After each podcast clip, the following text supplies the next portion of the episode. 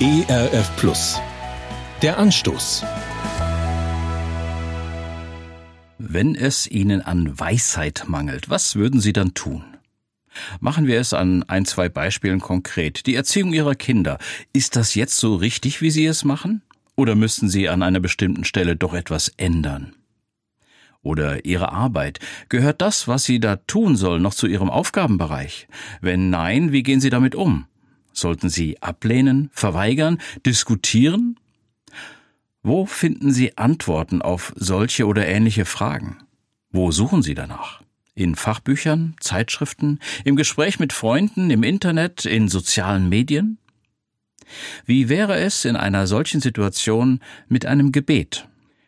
Der Jakobusbrief im Neuen Testament ermutigt die Adressaten, in herausfordernden Situationen standhaft zu bleiben.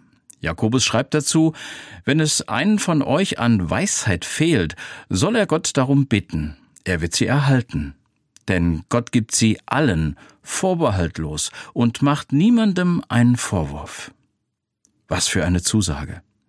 Mich hat sie dazu gebracht, dass ich inzwischen zu Menschen sage, wenn du dich an der einen oder anderen Stelle verbessern willst, wenn du wachsen willst, stärker werden willst, wenn du Schritte nach vorne machen willst, dann kämpfe nicht darum. Lege auch nicht die Hände in den Schoß, sondern falte die Hände und bete. Und dann losgehen, handeln und Gott wirken lassen. Der Anstoß. Mehr auf erfplus.de oder im Digitalradio DAB+. Hören Sie ERF Plus. Gutes im Radio.